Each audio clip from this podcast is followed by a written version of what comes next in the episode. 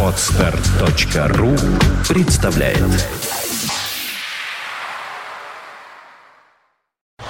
You are listening. You're listening to Internet Radio Fontanka FM. FM. Виват. История. Добрый день, вы слушаете радио Фонтанка FM. В эфире программа «Виват История». Программа выходит при поддержке компании «Весткол». «Весткол» всегда на вашей стороне. Приз для исторической викторины, которая традиционно пройдет в конце программы, предоставлен рестораном «Гапикус». Это сертификат на 1000 рублей на посещение ресторана по адресу набережная канала Грибоедова, дом 25. В студии автор ведущей программы Сергей Виватенко. Добрый день, Сергей. Здравствуйте, Саша. Здравствуйте, дорогие друзья. И сегодня у нас опять тема, к которой мы уже когда-то обращались, но тем не менее сегодня вот э, она очень будоражит умы наших слушателей. Они всегда просят рассказать об этом э, еще и еще хотят фактов. Ну, на самом деле, э, сегодня у нас, дорогие друзья, призвание варягов. И кто такой Рюрик? А, Мы, конечно, говорили об этом, когда говорили про восточных славян, организации Киевсарства Киевская Русь, А, но, наверное, вот так вот четко об этом вопросе мы с вами не говорили. Итак, дорогие друзья, надо понимать, что 862 год. Какие у нас источники? Да практически никаких. Поэтому то, что мы сегодня будем говорить с вами, да, какие есть гипотезы среди научного мира нашей страны по этому вопросу. Говорим о гипотезах, а не о том, что это сто процентов было. Итак, вообще, какие источники самые поздний, самый ранний, извините, источник о том, что произошло в 862 году, это Остромилова летопись, Новгородская Остромилова летопись 1050 года. А, почему именно в это время появляется легенда? А мы будем говорить все-таки о легенде о призвании варягов. Но эта легенда, она, скажем так, опирается на и нормальный, э, скажем так, на нормальный фундамент исторических источников, э, в принципе. Итак, вообще, кому это выгодно? Вообще, почему, почему именно в этот момент появляется легенда о призвании варягов и Рюрика? Итак, историки здесь имеют разные мнения. Но первое, наверное, считает, что легенда о призвании варягов – это манифест вольности Новгорода. То есть хотели – выгнали своего князя, хотели – призвали и прочее. В этот момент как раз в Новгороде происходит ситуация, когда, а, скажем так, формируется эта самая Вечевая республика. Поэтому появление этих идей, оно как бы не случайно. Второе, наверное, это, это приоритет Новгорода и князя над киевскими князьями и над Киевом. То есть у нас в Новгороде появляется впервые нормальный князь, у нас Рюриковичи это появились у нас, именно Рюрик, Рюрик и новгородцы организовали то, что мы сейчас говорим, называется Киевской Русью. Третья идея – это идея первородства новгородских князей, да? А, то есть это еще сказ о предках, героев предков. Ну вот, сколько было братьев, Саша? Помните у Рюрика? Ну, трое. Трое, да. Да, Тру, Варсиниус и Рюрик. Вообще, три брата, да, у нас в сказках очень часто встречается, да? Первый умный был детина, второй так и сяк, третий, в общем-то, был дурак, да? Как вы помните, простите, да, за нечеткую цитату. А если вы вспомните сказание об организации Киева, если вы будете в Киеве, ну, сейчас не знаю, каким ветром, вот, ну, надеемся, когда мы снова можем гулять по Киеву, то вы увидите там памятник на берегу э, Днепра, да, трем основателям, да, четырем основателям а, Киева, это трем братьям, Кию, Щеку, Хариву, да, и сестре их Лебеди. А, вот, тоже три брата. Если мы помним сказание, кто организовал вообще, как появились славяне на этой территории, то это сказание тоже о трех братьях, да, о, значит, о Русе, о Ляхе и о Чехе. То есть русских, по- поляков и чехов. Но опять-таки мы говорим о легендах с вами, дорогие друзья. То есть вот эта троица, она как бы гуляет по многим легендам. Поэтому появляется еще одна вот такая вот легенда. А, скажем так, ну, новгородская Стромилова летопись, она не главная летопись, согласимся. Это региональная, о чем пишу, о том и... О, что вижу, о том и пишу. И она не является государственной, что ли. она имеет, как мы с вами, дорогие друзья, заметили, она имеет государственную подоплеку, но это не значит, что это государственная политика. А государственная политика, когда эта история попадает в повесть временных лет. Саша, если вы помните, повесть временных лет – это ну, главный источник по истории нашей страны. Итак, э, повесть временных лет была написана в 1117 году – то есть она появляется, последняя дата, которая упоминается в летописи, 1117 год. И мы можем сделать вывод, что, наверное, как раз в этом году она и появляется. А почему именно в этот момент появляется главной летописи нашей страны идея о призвании варягов? Потому что в 1113 году, дорогие друзья, в Киеве, Киеве произошел военный переворот, политический переворот, извините, и киевляне, Киевское вече граждане города Киева избрали себе князем Владимира Мономаха знаменитого. То есть, смотрите, э, то есть Киеву тоже стала выгодна новгородская версия. То, что это вольность, да? То есть, на самом деле, как мы видим, здесь еще один вопрос. Кто писал летописи? Князья? Ну, то есть, понятно, что монахи, а кто над ними стоял? Князь или городская община – вот здесь как бы мы видим, что, наверное, городская община. Понятно, да, почему они об этом написали. Итак, вообще, что говорят о призвании варягов вообще? Если мы, мы с вами сказали, откуда такие источники, да, и э, что это такое? Вообще инициатива считается в наших исторической литературе, это инициатива ладожан, жителей города Ладога. Сейчас называется Старая Ладога. Потому что, дорогие друзья, Новгород – это новый город, который основал потом Рюрик, когда сюда приехал, да? А как он сюда попал? Именно Ладога, этот город, его призывала, э, его, его призвала. Вообще, э, Ладога, дорогие друзья, считается не славянским городом. По архитектуре, благодаря археологическим находкам Кирпичникова и других русских археологов отечественных, да, мы можем точно сказать, что Ладога, она э, строится как скандинавский город. То есть там прямые улицы под 90 градусов, такая сетка, да. А русские города, ну, прекрасно понимаем, да, это вот есть... Паутина. Усадьба какая-то, да, э, кривоколенный кривоколенный переулок, да, он идет прямо, он идет по границе этой самой усадьбы. Поэтому все эти улочки московские, они не прямые. Это Санкт-Петербургу повезло, как бы его строили по архитектурным каким-то лекалам. То Москву, Новгород и другие города нашей страны, дорогие друзья, строили как Бог душу положит. Поэтому, а вот Ладога этим отличается. Итак, вообще это хорошо продуманная акция для укрепления, а, для урегулирования проблем политических, которые стояла во всей, а, во всей Балтике. Вот это надо понимать. То есть сейчас, сейчас ученые считают, что не отдельное такая вот, не отдельное событие, которое произошло в северо-западе России.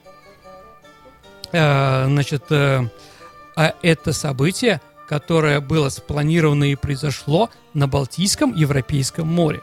Вот об этом тоже надо понимать. И еще наши историки говорят о приглашении все-таки варягов, дорогие друзья, а не их конунга, да, Рюрика. Если мы посмотрим, например, в другой летописи, да, четвертой новгородской, то там фраза немножко другая про, про приглашение варягов. И заканчивается эта фраза, ну, она похожая, да, как депричастным оборотом. И начали воевать повсюду. То есть пригласили варягов, и они начали воевать. Понятно, что не Рюрика пригласили, а именно варягов – дружину, которая была нанята да, с межплеменным союзом. Итак, дорогие друзья, считается, да, вот что межплеменным союзом славян, кривичи и чуди. Словени – это новгородцы, они так называются, новгородские словени, если вы знаете, да. А кривичи – это современные белорусы. Это Полоцк, вот этот район, да. Ну и чуть – это финно-угорские племена, которые здесь в большом количестве произрастали. Ну и сейчас их очень много разных. А, как мы помним с вами, Рюрик сел в Новгороде у славян, а, Тровар сел в Изборске. Изборск это, по одной версии, это Чуть, рядом Чудское озеро. Но Изборск, дорогие друзья, также и приграничит с Кривичами. Это тоже надо помнить. Псков тоже, Псковская область нынешняя, тоже считается, в общем-то, какой-то частью принадлежит Кривичам, а не новгородским славянам, да? Ну и Чуди. А, вот. И эта фраза о приглашении варягов написана после того, как сказали о смерти Гостомысла. Гостомысл – это руководитель Новгорода, да, который остался без наследников. То есть началась борьба за власть. И для, для, для этого новгородцы, то есть для, для этого и были приглашены варяги. А варяги, ну, лучшие, лучшие воины того времени, достаточно дешевые, которые могли воевать за любую идею. Им бы только заплатили. А вот, что же вообще говорится о Рюрике, наши историки вообще, откуда он взялся, какие даты его жизни? Ну, наверное, все сходятся с датой его смерти. Действительно, дорогие друзья, дата его смерти, в общем-то, известна. 879 год. А, ну, так всегда бывает, что у людей, у людей год рождения неизвестен, но зато по их делам на этом свете, да, мы точно знаем, да, в каком году он умер. Итак, вообще, да, давайте сразу поговорим о Рюрике. Почему не о Труваре и Синиусе? Потому что они, вот эти вот точно легендарные. Если мы помним, академик Рыбаков переводит а, Трувор как дружина, а Синиус как двор, да, и челядь вместе с ними. Так вот, э, в летописи написано, что Синиус сел в Белом озере. Еще раз, это 862 год. Наши археологи перекопали в Белом озере, это город Вологодской области, дорогие друзья, перекопали там все, чтобы что-то получить, какие-то доказательства. Так вот, самый ранний, э, самый ранний культурный слой, который нашли наши археологи, это конец X века. То есть через 100-150 лет после этого истории, как туда пришел Синиус. Понятно, там еще ничего не было. Поэтому в других летописях, кстати, тоже написано, что сели они вроде в Полоцке, другие вроде в Муроме даже сели, да? Ну, Муром это тоже часть э, чу- э, населения Чуди. То есть вот как бы тут тоже такой вопрос. Поэтому мы говорим о Рюрике. Вообще, что о нем слышно? Итак, наши историки делятся на три направления. Какой национальности был Рюрик и откуда пришел? Да? Итак, а первая версия, она самая известная. Рюрик был датчанином. Итак, э, в летописи, датских летописях указано, что Рюрик родился в городе Хедабю, и он является братом изгнанного датского короля Харальда Кларка. Кстати, Саша, интересно, что Рюрик, Рюрик является дедушкой Гамлета. Как так? Гамлет историческое лицо, Мгм. такой датский король, Гамлет грамматик. Мгм. То есть, извините, Гамлет, да, был такой. А, значит, Самсон Грамматик – это такой летописец, вот как раз описал. И вот он утверждает, что Гамлета дедушка звался Рюриком. У него было два сына, один другого убил. Помните историю про... Мгм. То есть, на самом деле, дорогие друзья, если мы говорим про Шекспира, то произведения, которые он писал, они очень часто, во-первых, писались и до этого. Он писал на известные для него, скажем так, истории, которые уже в это время были. Понимаете? А, вот, то есть э, Гамлет э, Шекспира не имеет ничего общего с историей, Э, но имеет, ну Гамлет имеет с историей все что угодно, да, Гамлет был действительно такой исторический герой. Это сто процентов. Итак, но, да, э, значит, э, Рюрик из рода, э, из э, фрисского рода, а фри- Фрисские острова это и фризы, это нация, которая проживает сейчас на территории Голландии, э, Германии и Се- э, Южной Дании. Так вот, э, племя или семья, из которой Рюрик, э, у Самсона Грамматика и у других датчан называется как Виерега. Саша, Виерега, от этого некоторые ученые говорят варяги. Варяги. Понимаете, да? Вот. И вообще одно из фрисских племен, то есть из того места, откуда родом Рюрик называется, рустры. И от этого слова русы, русские, да? Дорогие друзья, мы уже с вами говорили, еще раз повторим, что действительно русские в летописи того времени это не значит славяне. Это в первую очередь, наверное, варяги. Хотя этот вопрос спорный, не надо меня потом клевать своими замечаниями. Понятно, есть такой. Итак, Дания. Но почему Дания было бы красиво, и все кладется, да, под это. Но единственное, что вопрос, тех же самых летописей пишет, что в 867 году Рюрик находился в Исландии и, и воевал там за власть. Это, это, да, то есть 862 год, когда он пришел в Новгороде, я думаю, что если он захватил власть, уезжать из Новгорода ему никуда было просто нельзя. Понимаете, да? Надо держать. А тут проплыл за три моря, ну там, за три государства, и еще воевал в этой самой Фрисландии. Не похоже. Поэтому насчет Дании мы ставим большой жирный знак вопроса. Как, впрочем, и все и другое. Второе направление, он был абадрит. Абадрит, Саша, это западнославянские племена. Помните, мы с вами говорили про славянский зоопарк, который сейчас в Германии существует, лужичан. Когда, ну, в общем, эм, несколько племен западных славян, это абатриды, палабы и лужичане или лужские сорбы, да, они жили на территории нынешней Померании, Махленбурга и Берлина, вот Это это да, Бранденбург, да, и там сейчас живут эти лужичане, у них есть центр домовина, и там, скажем так, всем немцам, кому интересно, они могут приехать на субботу-воскресенье, попить пиво, посмотреть сосиски и посмотреть, как они изображают себя славян, кто там остался. С фамилией Фишер, Мюллер и так далее и тому подобное. Так вот, абадриты как раз оттуда, из Макленбурга. Помните, дорогие друзья, э, Макленбуржец, когда Штирлиц едет в поезде на границу Германии и Швейцарии, чтобы отправить пастора Шлага, да, с ним встречается бригадный генерал Гриценко.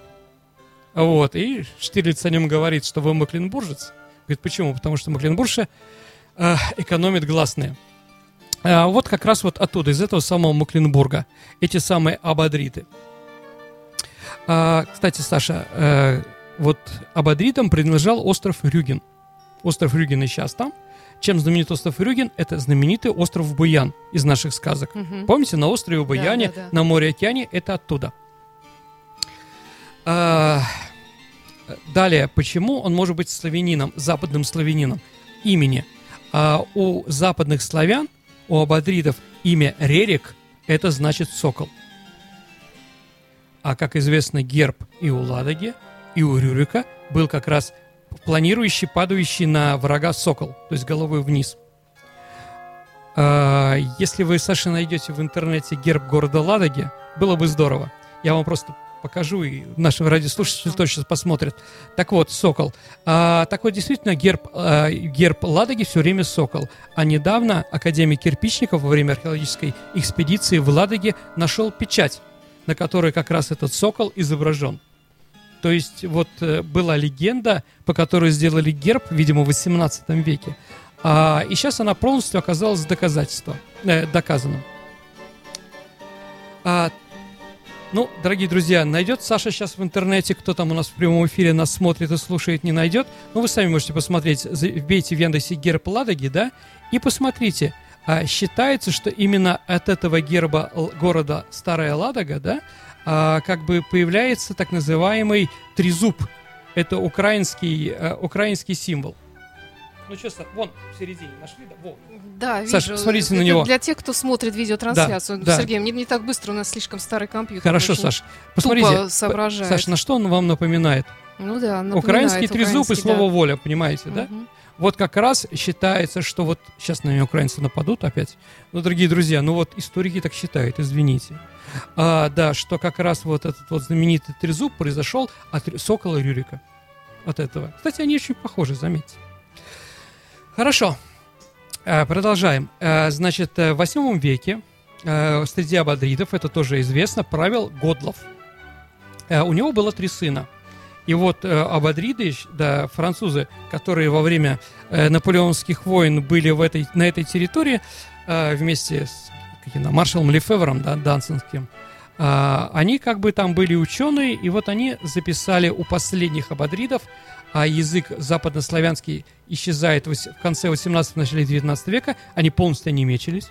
Так вот, он все-таки успели записать сказку, в которой написано, что был такой Годлов. У него было три сына. Три сына. Рюрик Мирный, э, Сивар Победоносный, ну, Синус, да, и Трувор Верный.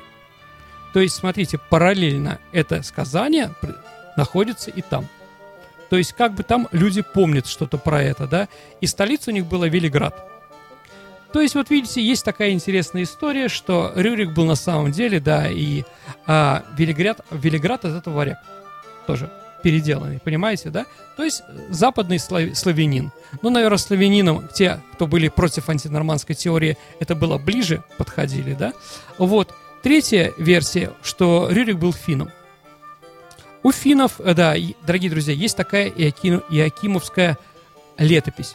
Чем же она знаменита? С ней работал первый русский историк Татищев в XVIII веке. Но во время пожара московского все это сгорело.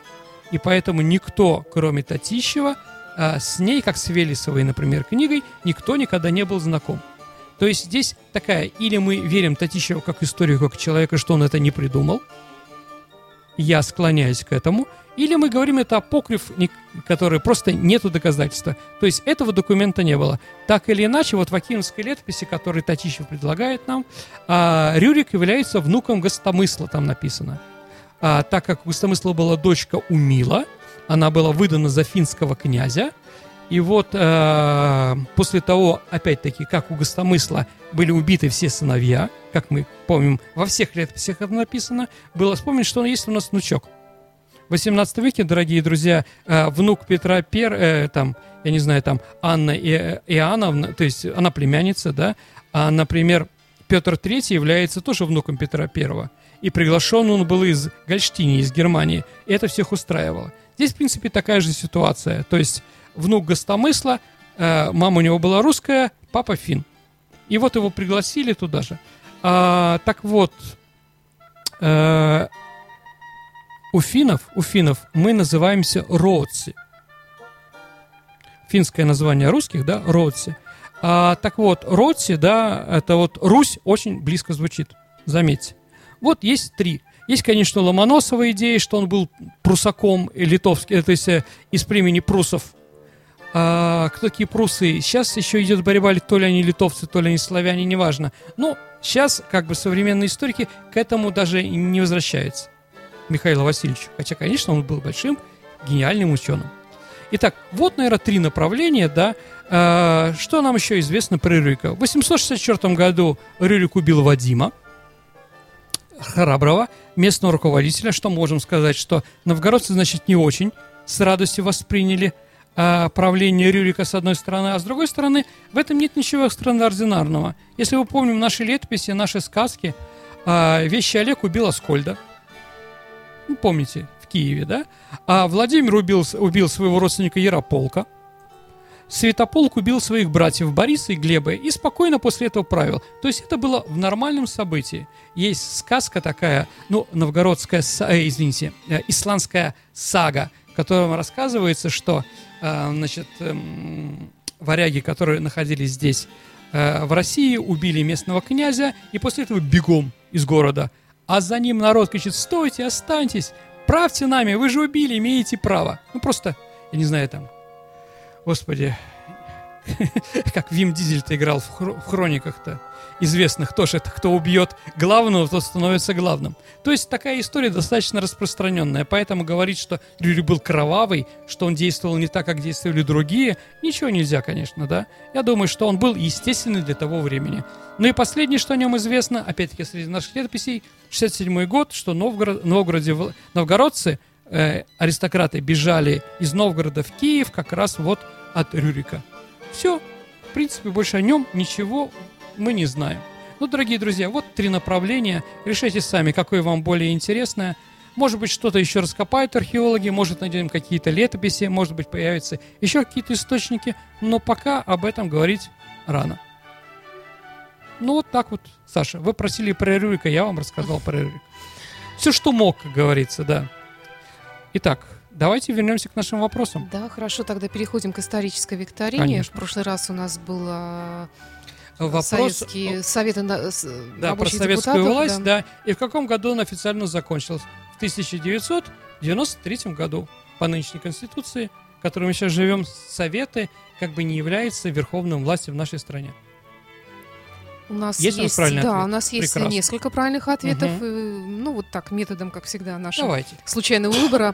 Олег Никифоров у нас сегодня становится Поздравляю, Олег. Никифоров, Да. да. Вы получаете сертификат на 1000 рублей на поход в ресторан «Гапикус» на канале Грибоедова, дом 25. И сегодня такой же приз получит и тот, кто ответит на вопрос Сергея. Ну, у нас на самом деле вопрос достаточно простой, в общем-то. Э, Скажите, пожалуйста, в каком городе э, вот, э, мы сегодня говорили про то, что Олег убил Аскольда, да? Так вот, в каком городе есть мест, место, которое местные жители называют Аскольдовой могилой. Ваши ответы можно оставлять на сайте фонтанка.фм прямо сейчас. Э, там, где у нас анонсы висят справа от картинки из студии, от нашего чата, есть анонсы программы, и в самом низу появилась вопрос программы «Виват История» такая маленькая. Э, маленький такой прямоугольничек. Нажимаете на кнопочку «Прислать ответ», пишите ваш вариант ответа, не забывайте указать имя, фамилию, номер телефона. Мы свяжемся с вами, если вы выиграете наш приз. Напомню, что программа выходит при поддержке компании Westcall. Westcall всегда на вашей стороне. Сергей, спасибо. Пожалуйста, дорогие друзья. Кстати говоря, вопрос. Да, Саша. Когда у нас будет очередной выпуск программы «Ответы на вопросы»? Потому что наши слушатели очень активно уже начали присылать мне ну, в разные места. В принципе, на почту, у нас раз в квартал, да? То есть ну, в конце июня. Ну, в конце, все, может быть, там не последнюю, там... Да.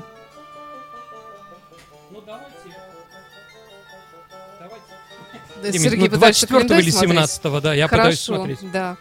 А, ну, а ваши, ваши вопросы можно Да, пишите, писать, они не пропадут. Либо мне на почтовый адрес moontown собакаinbox.ru, либо найдите меня, Александр Ромашов, ВКонтакте, тоже принимаю, все, все вопросы пересылаю Сергею. Э, либо каким-либо другим способом. Ну, я думаю, что до меня они дойдут. Да. Ну и потом всегда за неделю где-то я вешаю такую табличку «Вопрос программы «Виват История» э, куда можно задать вопрос. Всего доброго и до встречи. Спасибо, дорогие друзья. До встречи.